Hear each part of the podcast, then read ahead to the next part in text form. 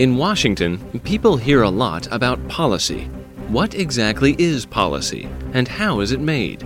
Policy can be described as a plan or strategy that identifies goals and the possible courses of action, along with management and administrative tools that the government can use to accomplish those goals. The impact of the U.S. federal government's policies on the functioning of America, even at the most local level, can be significant. The policymaking process tries to account for the views of as many groups as possible. To manage and facilitate this process, many entities, ranging from members of Congress and their staffs, to advocacy and lobbying groups, as well as the news media and even individual citizens, all play a part in how policies are made. I'm only the fourth parliamentarian the House has had since World War I. The parliamentarian is appointed by the Speaker without regard to political affiliation. John Sullivan is the parliamentarian in the U.S. House of Representatives, one of the two chambers of Congress, the other being the U.S. Senate. He helps the congressional leadership organize the legislative process. We focus on next generation energy and environment technologies. So, our job is to sort of sit between the industry folks and the government folks and help them speak to one another. Chris Hessler is a lobbyist. He is one of many professionals in Washington who represent the views of almost every interest in American society. Chris and John join us today to help us explore lawmaking in America's capital. Society is always adapting to fit new realities. By the time a new law has been researched, drafted, passed, and sent to government agencies to be implemented, it is possible the underlying policy is no longer strongly linked to the needs of society.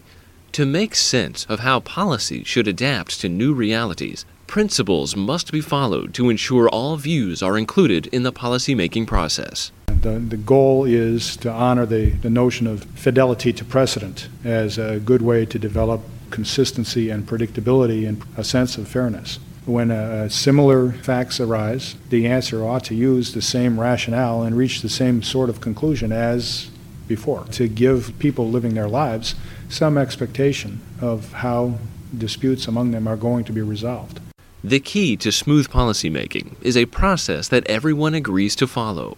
The making of laws, in contrast, is governed by very specific procedures. It's best to think about policymaking as a set of relatively clear procedures overlaid on a backdrop of very complicated personal interactions. To understand how a bill becomes a law, you have to start with the civics lessons that we all got in grammar school, where you had the nice chart of the Congress and a bill going from subcommittee up to committee up to the full House of Representatives and over to the Senate, and then you know they do their own version, and then you go to conference and it goes to the president. Around these rules are other factors that can influence how some policymakers view proposals. Policymaking is a function of the executive branch of government, which is headed by the president. Policies can be influenced by citizens, nonprofit groups, and businesses. Lobbying is explicitly pleading your case to the government. Advocacy can have a much broader context of pleading your case to the general public. If a law is to be passed, it requires cooperation and the legitimate representation of minority interests. In some policy areas, like the environment, where many interests are affected, consensus is key. Absolutely. When it comes to energy and environmental policies, consensus building is terribly important. There are a lot of stakeholders, there are a lot of people with an interest in the outcome from a variety of different perspectives. And Congress, as a body, tends to need some degree of consensus to act on environmental energy legislation. The term Congress refers to both the House of Representatives and the Senate, but they are separate groups governed by different rules. Maybe the single most marvelous thing the founders did in, in the Constitution was to, to compose the two bodies of the legislature in the way they did and have the Senate uh, represent states and have the House represent populace. And the two bodies are very different, just in, in their structure and in their culture, and certainly in their procedural approaches. Each House of Congress has a role in passing laws, but their structure is different. The House of Representatives has more members, and moving legislation forward is more competitive in many ways. The Senate has only 100 members, two from each state. The smaller number and longer terms affect how the Senate behaves. Rather than being driven by a simple majority rule culture, it is much more consensus oriented. It has it's more stable. Only one third of the body turns over every two years, and they're staggered so that 33 or 34 seats are up for election every two years, whereas in the House, all 435 seats are up every two years. Making policy is a function of the executive branch of the U.S. government. Article 1 of the American Constitution gives the power to pass laws of the federal government to the Congress. The Congress is divided into two chambers, the Senate and the House of Representatives. The consent of both chambers and the signature of the President are needed for a bill to become law. Sullivan explains one of the chief differences between the two houses of Congress the ability of a simple majority to bring things to fruition in the House. I think the founders designed the House with a bias toward initiative. The counterpart for that in the Senate, their default method of proceeding is unlimited debate and unlimited range of amendment. America's founders reasoned that if two separate groups must both approve all legislation, there would be little danger of Congress passing laws carelessly. One chamber acts as a check on the decisions of the other. When it comes down to conference committee between the House and the Senate, they are each zealously advocating the position of their body, and uh, party differences are less apparent. And that's largely decided on the bases of subject matter jurisdiction sometimes that can be a very complex situation. The rules of Congress are designed so that both chambers have to work together to pass laws. Each chamber has the power to introduce legislation on most subjects, although appropriation bills must originate in the House of Representatives. Likewise, each chamber can vote against legislation passed by the other. If there is disagreement about some language in a bill, rather than outright rejection of the entire measure, a conference committee is appointed where members from both chambers work out a compromise acceptable to both sides. It's often the case that the House will send to the Senate a bill to authorize appropriations for national defense for the coming fiscal year, but when it hits the Senate, it's amended variously with all manner of things, and sometimes things that have nothing whatever to do with national defense.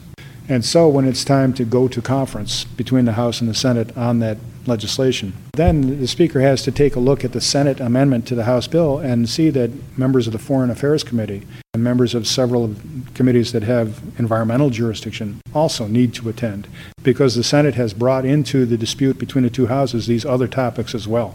One of the major characteristics of the Congress is the important role committees play in its proceedings.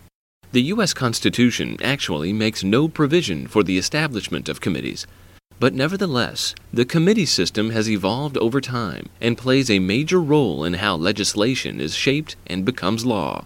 Each committee specializes in a specific subject area, like foreign affairs, defense, banking, agriculture, or commerce. Almost every bill introduced is referred to one of these committees for study and recommendations. The foundation of the committee system is the assumption that by having members dwell their attention on a, a certain subject matter area, they will develop expertise in that area. And collegially, on that committee in that subject area, they will serve as filters and refiners of ideas. The term lobbying goes back to Washington's origins practically. It goes all the way back to the Abraham Lincoln administration when lobbyists met in a hotel in Washington in the lobby to try and grab members of Congress or other important people who were staying at the hotel. Many businesses have government relations offices to represent their interests in Washington. These representatives help educate policymakers on how legislation will affect the industries they represent. Despite the bad reputation lobbyists have in this country, we have a specialized knowledge that is useful. Understanding how the government works is something that takes time. It is not self evident. That's where lobbyists come into the picture. Fundamentally, knowledge of the government and deep knowledge of the specific area is really important. The creation of laws in America involves many steps. It is a process in which costs and benefits of various approaches are assessed and analyzed. Federal laws apply to all states, and achieving fairness frequently involves balancing federal and state rights or weighing the needs of society against the individual rights of citizens. There are many ways that organizations and institutions attempt to influence legislators and their voters. Although the rules of the legislative process are clear, what laws eventually emerge is subject to many factors. What becomes much more interesting and complicated is there are people, individual agendas and interests making that system work at every stage of the process. And they have varying relationships, they have varying objectives. All of them are trying to get to some greater outcome, but not many of them would define the better outcome exactly the same way. Competing interests try to influence laws and regulations. Over the years, many in America have expressed concern that lobbying has expanded too much and has too much influence in how the nation's laws and regulations are made. It's hard to say that lobbying has expanded in a significant way, but whenever there has been an interest in what the government has been doing, whether it's a corporate interest or a private interest, I think that people have been active for decades. But that's what democracy is. It's allowing a large number of people to work together through a system to reach an outcome that is reasonably acceptable to the majority. The government does more now. It's bigger now. It is a much more complex mechanism than it was 20 years ago, 50 years ago. And so there are more reasons for people to interact with the government in a lot of different ways. So I think that in that sense, lobbying or advocacy has expanded with the government. The U.S. system of government is designed to be accessible to citizens and is open to a wide variety of opinions. The policymaking environment and institutions involved have grown and evolved over time, just like the government itself. Policymaking in Washington involves a range of participants that all influence the process in one way or another. There are special interest groups and non governmental organizations, or NGOs. There are private organizations with members who share common interests on public policy. There are thousands of such groups representing almost every conceivable interest. Trade associations represent the interests of an industry or profession, and labor unions play a significant role by speaking out on issues such as trade, workplace safety, and healthcare. Even individual citizens can make their voices heard. Activities can include writing to elected officials and the editors of local newspapers, and attending hearings and other functions where policies are debated policymaking, at least in this country, is highly involved. You know, even if the president of the United States says, I want this to happen, it takes a lot of other actors. There are a lot of different people who act on those stages, on those different levels. The role of the news media is also important and changing. Journalists influence public policy by putting policymakers under constant scrutiny. Especially with the advent of the Internet, public officials realize that almost anything they say or do can end up in a news report. The news media also conduct independent analysis of public policy issues to educate the public. It's an important component because policymakers get their information like everyone else from newspapers and TV and radio. It's also important because there's a certain momentum to opinions. As people begin to hear the same thing repeated in more and more environments, it tends to gather the weight of truth. How the future of policymaking will be influenced by new media formats will change. Even before the Internet, the expansion of transportation options made the people's representatives more accessible. In 1789, there were 65 members of the House, most of whom needed days to arrive at the seat of government from their homes. Now there are 435 members of the House, most of whom go home to see their constituents every weekend. In the early days of the American Republic, the population was quite small, and so was the government.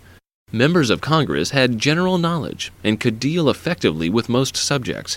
But today, the complexity of legislation means special knowledge is needed and that members of Congress can gain significant expertise in their committee's subject areas. However, the fast pace of modern life fueled by technology, makes it more difficult to give all subjects the attention they deserve. I think it has come at, at, a price for the committee system because things move more quickly and there's less time, less invested in this filtering and refining process on, on average than there used to be. More legislation hits the floor of the House without the benefit of a full committee report to the House on it. This podcast is produced by the U.S. Department of State's Bureau of International Information Programs. Links to other internet sites or opinions expressed should not be considered an endorsement of other content and views.